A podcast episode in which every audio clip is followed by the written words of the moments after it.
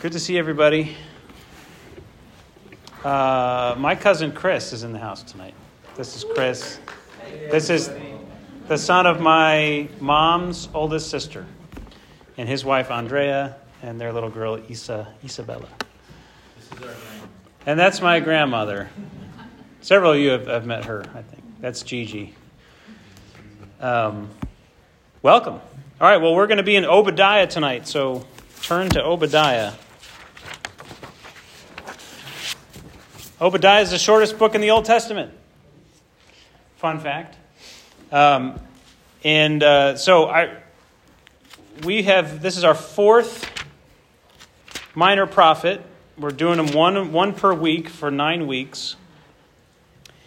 And I think one advantage, well, there's, there's some disadvantages to doing it like this because you can't really, you can't really hang out. Like in Hosea, I feel like deserves more than one week, you know its length, but also just its, significance. Um, the disadvantage of doing it this way is you got to kind of go fast.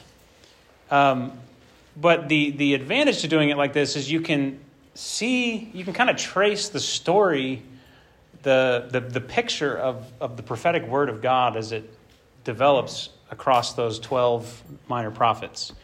Um, and doing them back to back, you can kind of see themes that get picked up in each one. Each one has a unique voice. It's kind of like the Gospels, right? Each one has a unique voice, a unique message, but there are also some similarities. There are some, some common threads that clearly God is trying to get through to Israel, Judah, and the nations surrounding them.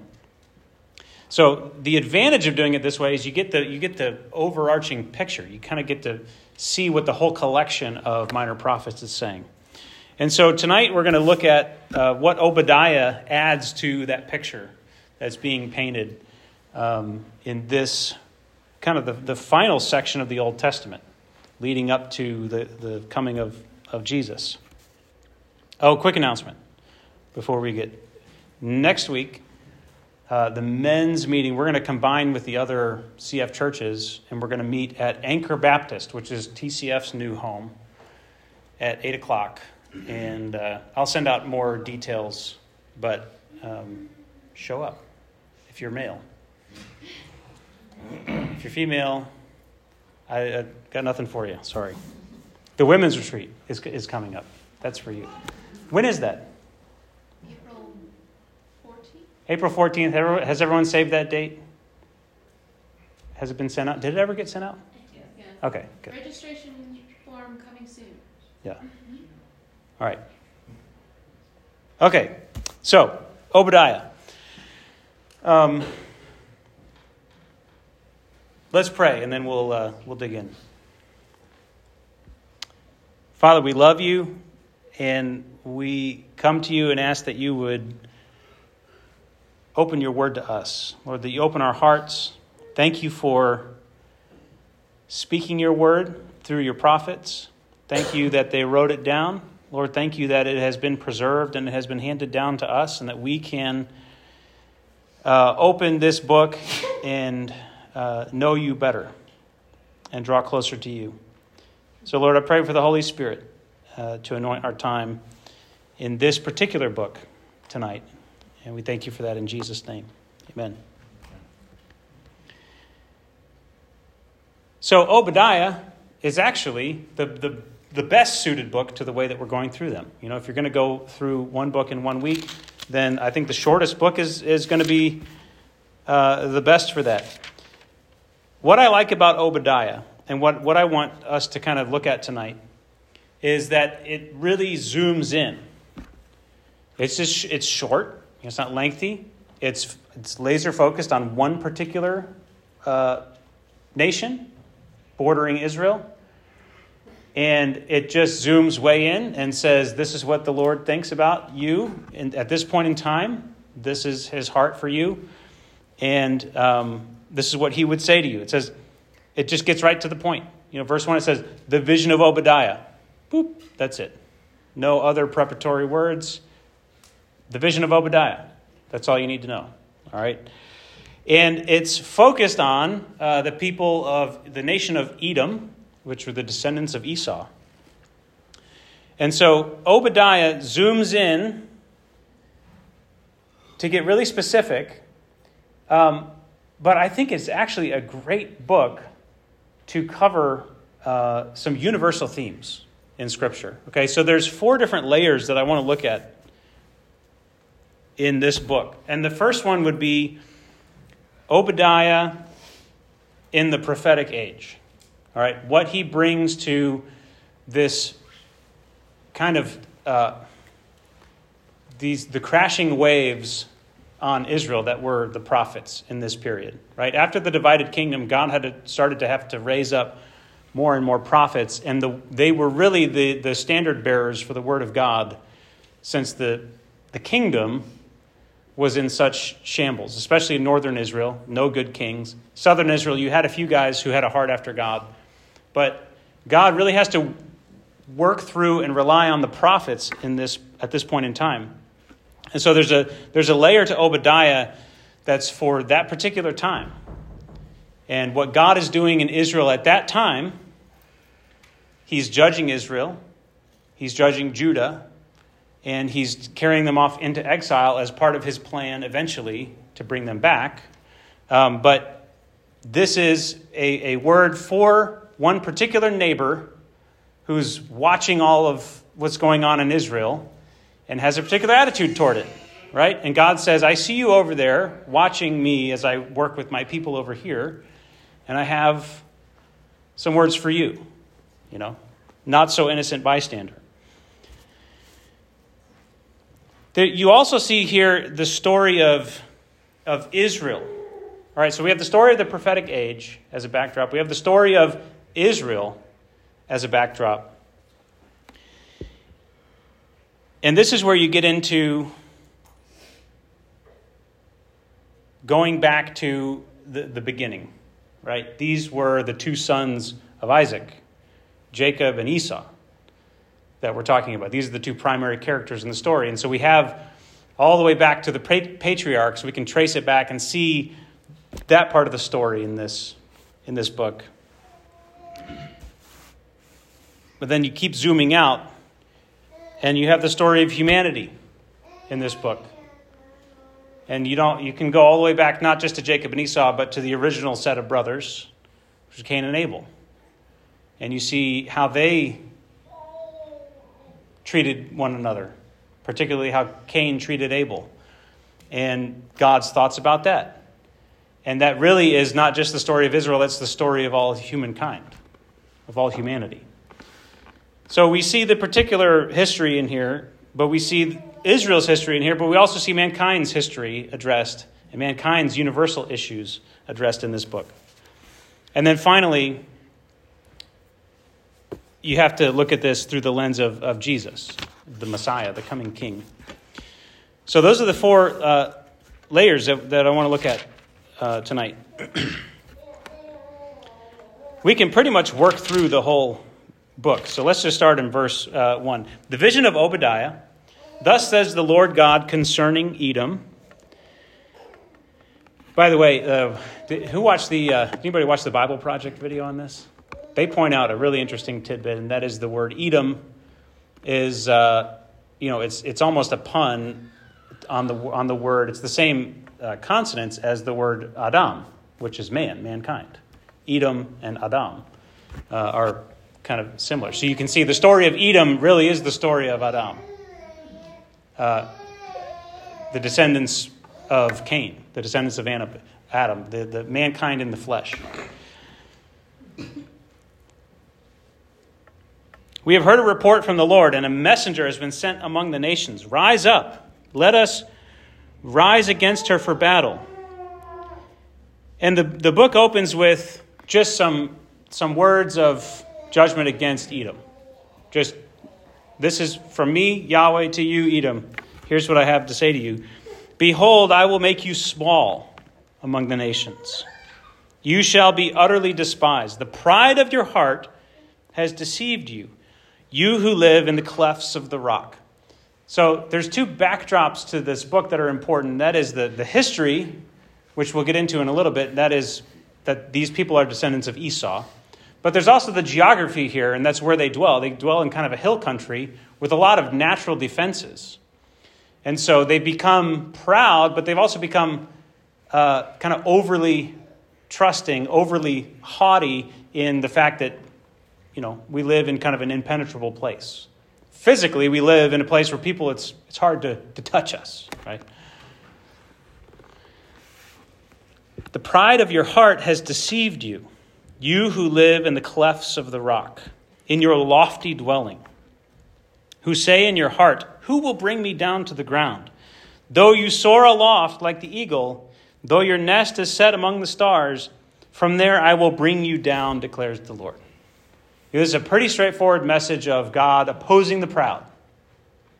Right? Mankind, when they exalt themselves, when they when they start to believe, just like in the Tower of Babel, that they can build themselves up and make a name for themselves, God says, All right, we're going to play it like that.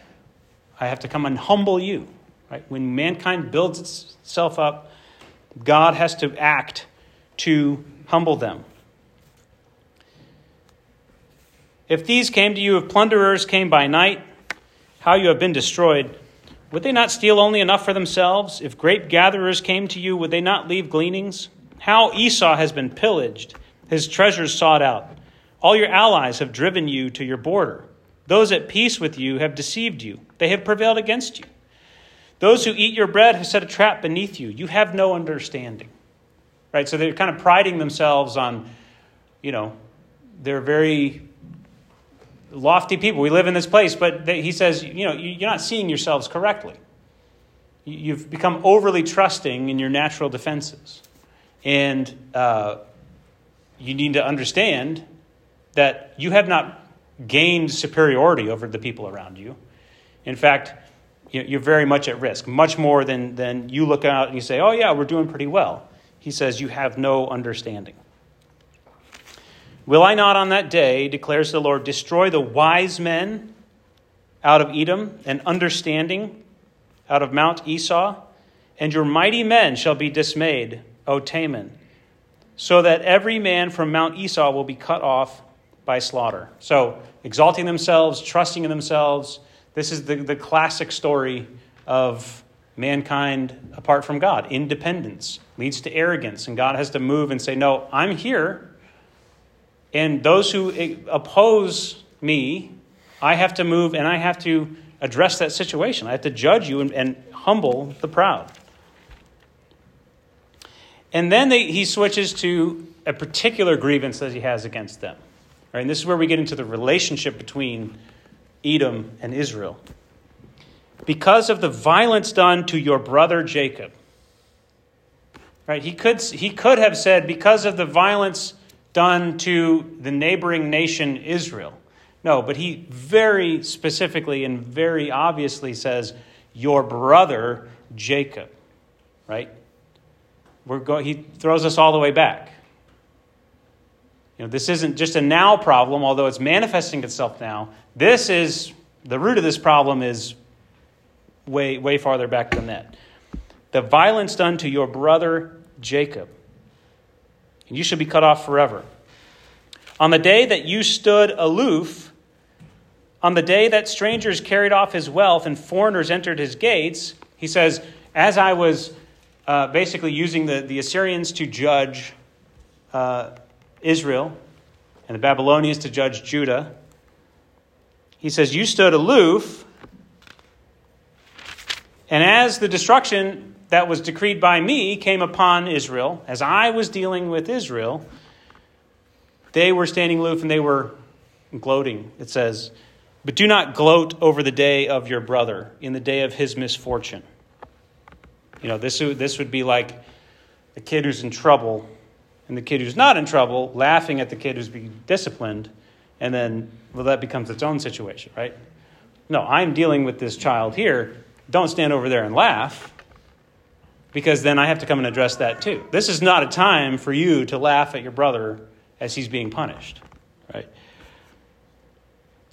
Do not rejoice over the people of Judah in the day of their ruin. Do not boast in the day of distress. Do not enter the gate of my people in the day of their calamity. Do not gloat over his disaster in the day of his calamity. Do not loot his wealth.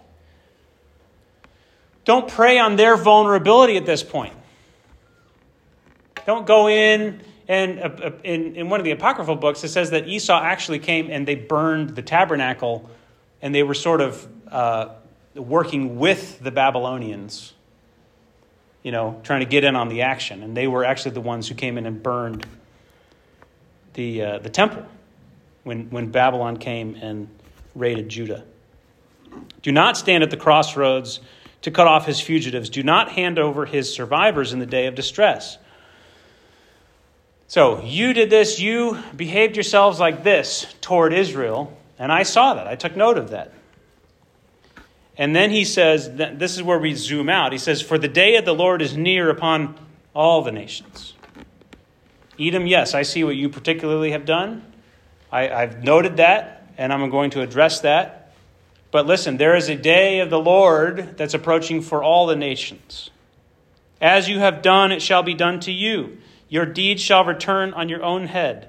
For as you have drunk on my holy mountain, so all the nations shall drink continually. They shall drink and swallow, and shall be as though they had never been. But in Mount Zion there shall be those who escape, and it shall be holy. The house of Jacob shall possess their own possessions. The house of Jacob shall be a fire, and the house of Joseph a flame, and the house of Esau stubble. And they shall burn them and consume them, and there shall be no survivor for the house of Esau. You see how he, he switches to saying Jacob and Esau. You know, there, there has to be a clear, there has to be a, a purpose for that. God is saying, yes, there, there are these issues that are presenting themselves now, but these are ancient issues, right? They, they belong to the past, not just of the house of Israel, not just of Isaac's sons, Jacob and Esau, but this is the problem with, man, with all of mankind. This is the reason why I had to choose a people. right? and we'll talk about that here in, a, in just a second. Keep reading. Those of the Negeb shall possess Mount Esau, and those of Shephelah shall possess the land of the Philistines. They shall possess the land of Ephraim, the land of Samaria, and Benjamin shall possess Gilead. The exiles of this host of the people of Israel shall possess the land of the Canaanites as far as Zarephath. And the exiles of Jerusalem who are in Sepharad shall possess the cities of the Negeb. And then the final verse Saviors shall go up to Mount Zion to rule Mount Esau, and the kingdom shall be the Lord's. You have in, in when, on the day of the Lord, he'll put his king on Zion, and it's always this is this was always the, the prophetic word that the, that the king of all the earth, the king of all the nations, shall be enthroned in Zion. And no other mountain will be able to raise itself up against Zion. And so this is a great declaration of the coming of the kingdom. But God is saying this to Edom after he has judged Judah and sent them into exile. Right? So this is really a message of hope. He doesn't spend a lot of time on it because he's talking to Edom, but he says, here's the ultimate plan, right? The kingdom will be established, and it will be established in Mount Zion. And it will be my, my man on the throne, my king, the one after my heart. So, Obadiah, in the, in the story of, of the Bible, in the prophetic age, the, the message to the nations over and over is that, hey, everybody, everybody, if you can hear me around Israel, what's going on here 100% concerns you. this isn't just a small nation that's floundering through and no, what I am doing here in Israel, whenever God's addressing the nations, He says, Yeah, I see you, I see you, I see you, I see your issues, but let me tell you, what I'm doing here in Israel concerns all nations. And there's a, there's a constant temptation and a constant resistance that God has against the nations where they would be, become proud because of the judgment that He's bringing upon Israel. You know, he talks about, I, I used the Assyrians to wipe out Israel, I'm using the Babylonians, but that's just in, that's because I can do that. And I've chosen to, to raise you up to judge my people. But that has nothing to do with, you know, as soon as you're done with that, as soon as I'm done with you, I'm going to judge you for the reasons that you need to be judged. Last week we looked at Amos. Amos is a very multinational prophecy, and, the, and he's talking to Israel about all the other nations. He says, Hey, guess what, you guys? You're just like everybody else. All the problems that I have with these nations, all the problems that, that I see in them, well, those are all the same problems I see in you. And here it's kind of a, the, the, the reverse. He says, Edom, I see the problems that you have. Now I'm dealing with these problems over here. But let me tell you, this work that's happening in Israel, you're going to want to pay attention to it. You're probably not going to want to laugh as they undergo my judgment. Because the whole point here is to purify them, to, to prepare the way for my king to come into the earth and be established on Mount Zion so that he can rule over all the nations of the earth.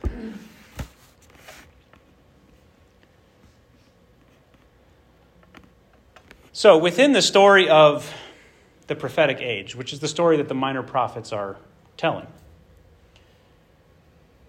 this book tells us that, yes, Israel is under judgment. Israel is not exhibiting you know, her finest qualities at the moment. But God is playing the long game, and all the nations need to take note that God's not done, that all this is to, to a purpose, and it, and, it, it, and it, you will know on the day of the Lord where all of this was going. Right? So the message to the nations in the minor prophets is that what I'm doing here is necessary and it concerns all nations. All right, so then the next layer out the story of Israel. What is Obadiah telling us about the story of Israel? Well, I mean, Israel is Jacob, and his brother was Esau, and Esau was firstborn.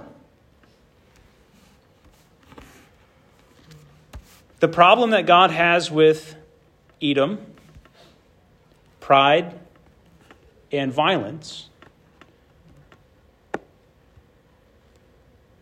Those are the problems we see all through the relationship between Jacob and Esau, starting in Genesis 25. And every any time that Edom and Israel come into contact with each other, you have this, you have this tension. You have this brotherly feud that goes back generations and generations. Jacob's not innocent. You know, Jacob was not innocent in all of that. Uh, the whole story of Jacob is about this God, before he was born, said, I'm going to use the younger. I'm going to, I'm going to accomplish my purposes through the younger, even though the older is, you know, typically the way it happens. He says, I'm going to choose the younger. Rebecca was told, two nations are in your womb. The older shall serve the younger. And so God raises up, so Jacob, you know, grabs the heel and he deceives his way. And he comes to realize that it wasn't his conniving, that won him the birthright. The birthright was his before he was born. Right? I mean, that's the whole story of Jacob. And then the story is of Esau having to come to terms with that. Right?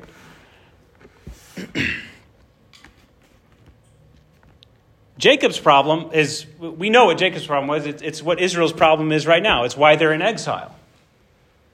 Because they received the election, they became the elect people, but they didn't accomplish the purposes of their election.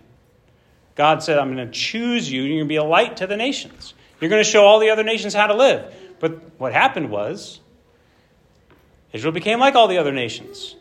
And there was no light to the nations. It was just the nations had much more of an effect on Israel than Israel had on the nations.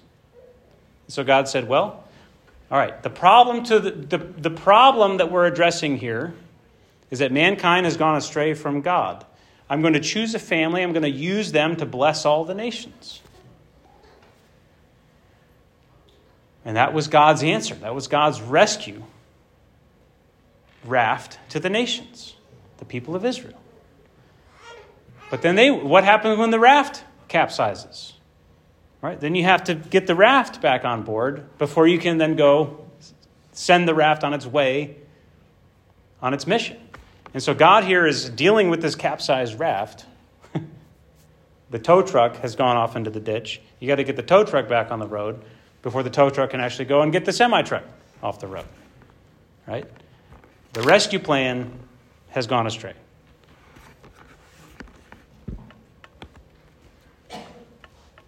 So God chose Jacob before he was born. Why did he do that? In establishing his people and choosing a people for his name, uh, because God knew the hearts of man, God needed to uh, God needed to ensure that there could be nothing in his people that they could say, I did this. I'm chosen because of something I did. That's why he chose him before he was born. Right? Uh, you look in, uh, I think what God is, is doing here when he chose Jacob is something that, that Paul talks about in 1 Corinthians chapter 1. And listen to this, the resonances to the book of Obadiah. It might not be in your cross references, but here the resonance is particularly um, when God is speaking his word against Edom in the first half of the book. Consider your calling, brothers. Not many of you were wise according to worldly standards, not many were powerful. See, I mean, God is coming against the supposed wisdom and power of, of Edom. God chose what is foolish in the world to shame the wise. God chose what is weak in the world to shame the strong. God chose what is low and despised in the world, even the things that are not, to bring to nothing the things that are, to oppose the proud, to level, to bring them down. This is how God humbles the proud. And so when he chose Jacob, it was part of his humbling of the pride of man. He said, No, we're not going to go with the firstborn, we're going to go with the younger. We're flipping things on their head right now so that no human being might boast in the presence of God. So that no human being might boast in the presence of God. Listen to this the pride of your heart has deceived you, you who live in the clefts of the rock in your lofty dwelling. You have no understanding. Will I not on that day, verse 8, destroy the wise men out of Edom and understanding, and your mighty men shall be dismayed. The wisdom of man, the power of man. God is shaming them. How is he doing it?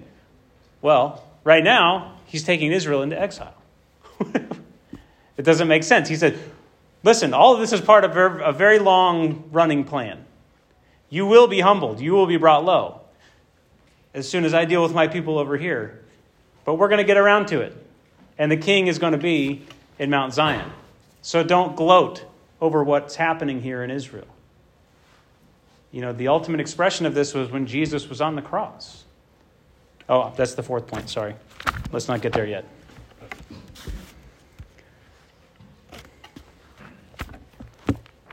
Esau is also mentioned in Hebrews. We always have to stop by, you know, the significant New Testament mentions when we're talking about these people. Uh, Hebrews chapter 12.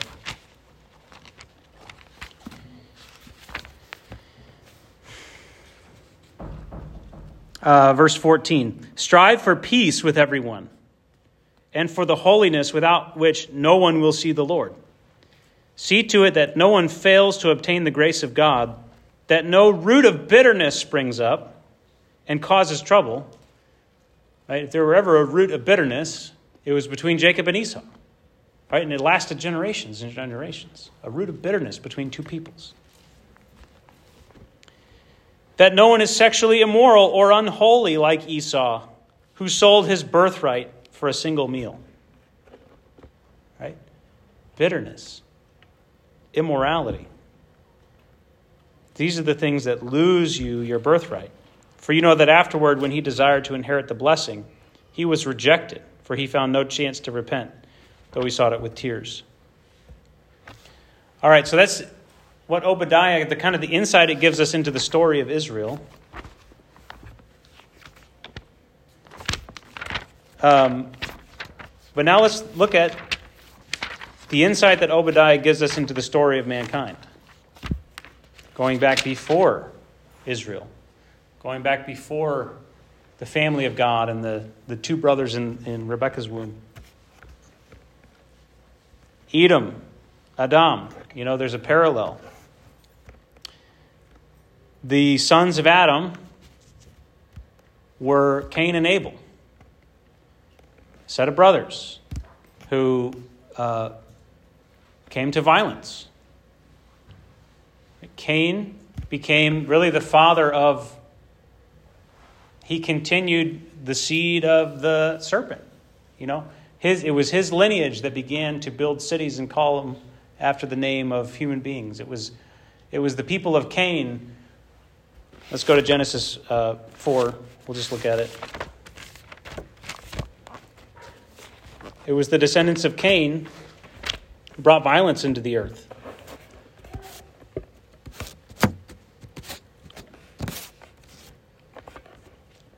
Uh, Genesis 4, verse 3. In the course of time, Cain brought to the Lord an offering of the fruit of the ground, and Abel also of the firstborn of his flock and of their fat portions, and the Lord had regard for Abel and his offering, but for Cain and his offering he had no regard. Uh, we don't have time to get into. I want to stop everywhere and and and dig into the story, but I, I just need to get to the point. Uh, verse eight. Cain spoke to Abel his brother, and when they were in the field, Cain rose up against his brother Abel and killed him. Right? This is just one generation after Adam. We have murder. Not only murder, we have murder of a relative, murder of a brother, violence against a brother. The Lord said, What have you done? The voice of your brother's blood is crying to me from the ground. And now you are cursed from the ground, which has opened its mouth to receive your brother's blood from your hand. It was the blood that Abel spilled that was crying up to the Lord from the ground.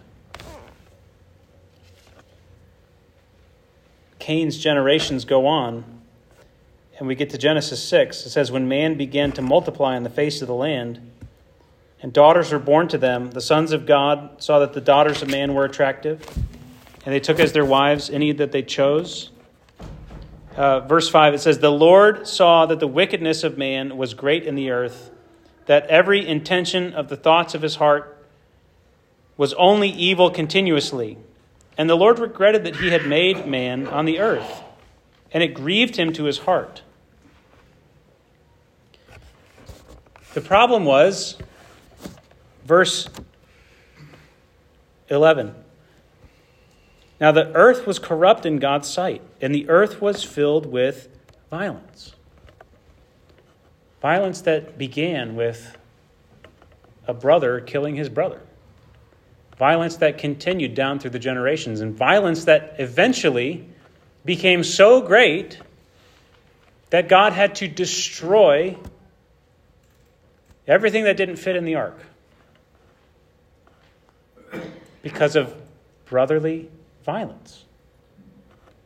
Right? So you think that Obadiah strikes a chord, right? We're talking about brotherly violence, which is a major, major theme in all of the Bible.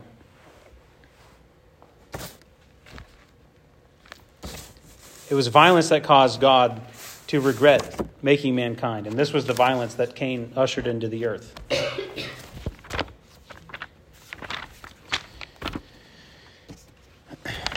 But then we get to the story of Jesus the Messiah. What does, what does Obadiah tell us in, in that story?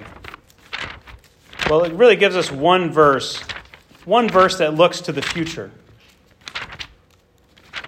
Maybe, maybe not one, more than one. Um, the last verse of the book. But when it turns in, in verse 15, it says, The day of the Lord is near upon all the nations.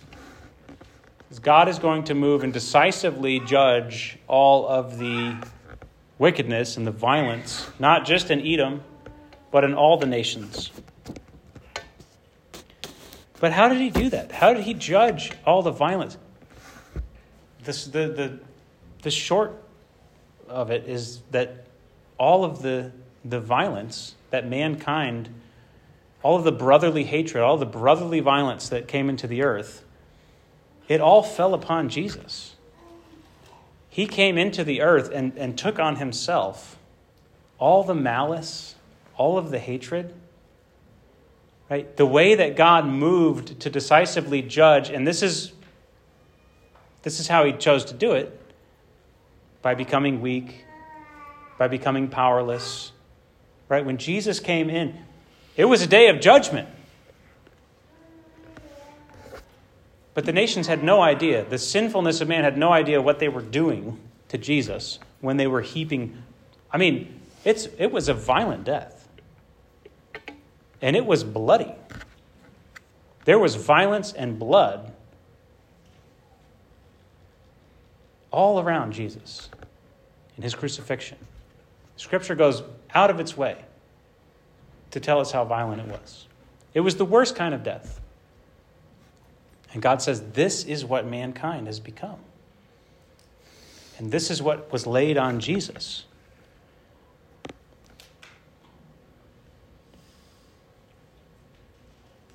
That's how God chose to oppose the proud by allowing pride to do its worst. He chose to oppose and condemn violence by allowing violence to do its worst on him. And this is, this is right in line with the way that he does things, right? God chooses what is weak and despised in the world, even the things that are not, to bring to nothing the things that are. God does it in, a, in an upside down way. And that's what Israel never really understood. That's why they didn't recognize Jesus when he came. They didn't understand that the way that God was going to extend his dominion into the earth was by laying down his life, was by using blessing to serve. And that's the part of the blessing, that's the part of the election that Israel never really understood. That we were called to be a, a nation, a kingdom of priests to help the nations atone for their sins. Right?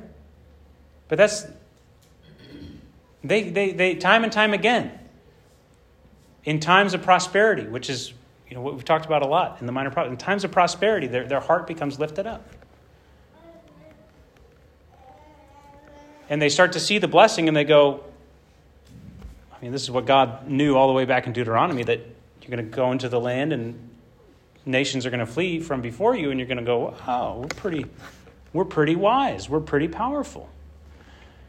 And God says, "No, my hand did this." And so He keeps having to reveal His hand, right, until ultimately Jesus takes on flesh and becomes Israel and he, he, he, he enacts and, and accomplishes everything that Israel was always supposed to accomplish. He becomes the true Israelite, but in that he becomes the true man.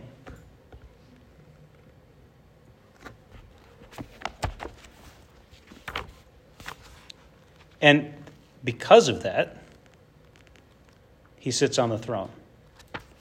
That is the man that God wants on the throne the man who doesn't use power, the man who doesn't use wisdom to lord it over the nations, to elevate himself.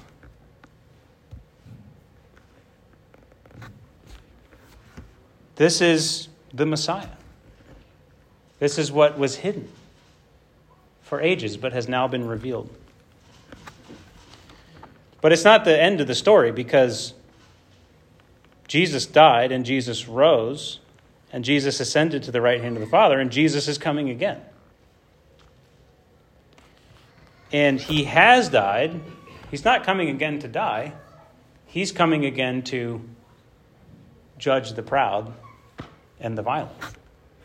right? In Revelation 11.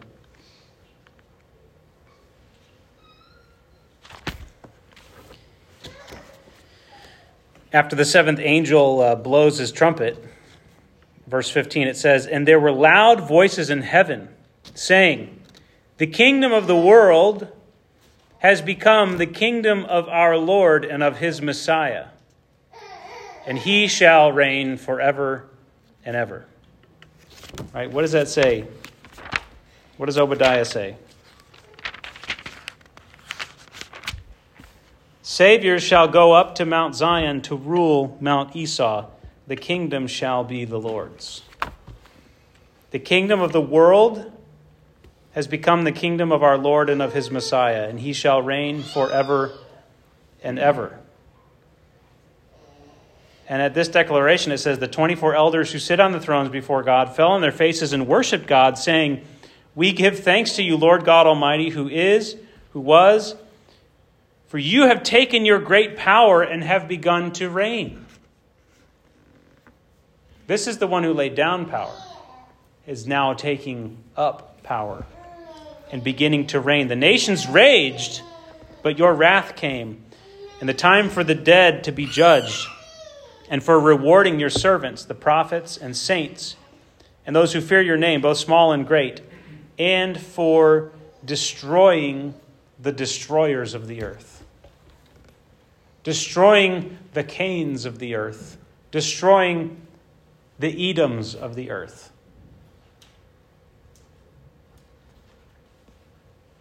The kingdom of the world has become the kingdom of our Lord and of his Christ, and he shall reign forever and ever. Amen. So, Obadiah zooms way in, real short, little sliver, but man, it's all packed right in there. Somehow, when we get to this little tiny book in the sequence of minor prophets, as we're zooming in, somehow we're able to zoom out to the, to the purposes of God. All the way from, from the beginning to the end.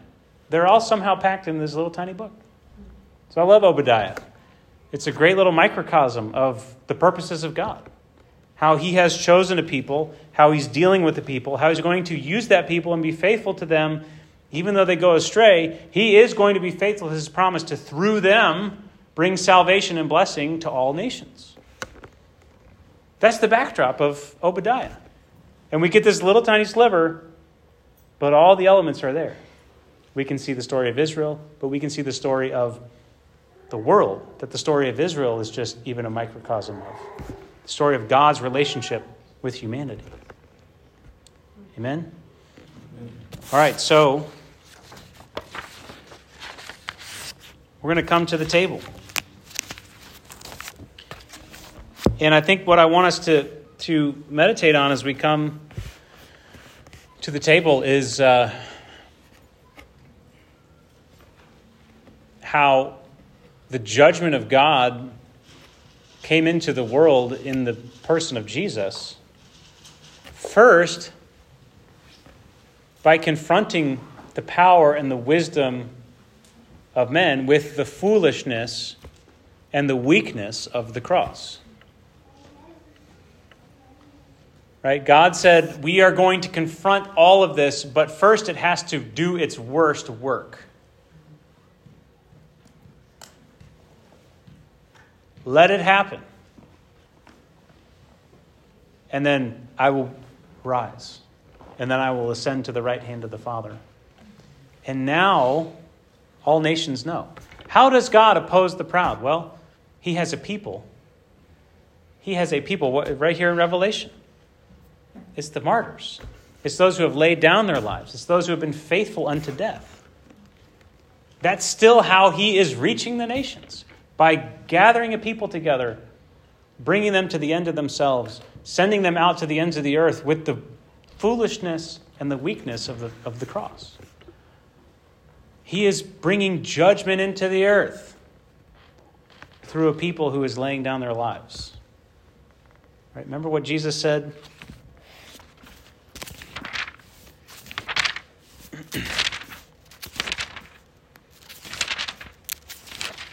in Matthew, uh, sorry, this just came. I got. I need to figure out where it is.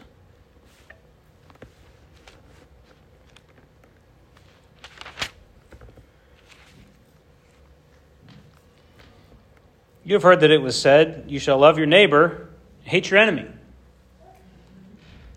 But I say to you, love your enemies, pray for those who persecute you. There's a message here for both Israel and Edom. So that you may be sons of your Father who is in heaven. What does that make us? Brothers. So that you may be brothers and related in the way that you should. For he makes the sun rise on the evil and on the good, and sends rain on the just and on the unjust. If you love those who love you, what reward do you have? Do not even the tax collectors do the same? And if you greet only your brothers, what more are you doing than others? Do not even the Gentiles do the same? That is, the nations? But you're different. We don't just operate in the way that the nations operate. We operate as sons of the Father. You therefore must be perfect as your Father, as your heavenly Father is perfect. So Jesus, in giving up his body and allowing his blood to be shed, loved us in the way that he wants us to love one another while we were yet sinners. While he had every right to reject us. He doesn't love us because of what was in us before. He loves us because that's what love is. He doesn't love us for what he can get out of us. He loves us that's because that's who he is. And he knows that what's in us, he knew that what was in man would kill him. But that was what was necessary in order to show the world who he really is, but to show the world, and this is the key. This is the key to Obadiah to show the world who they really are.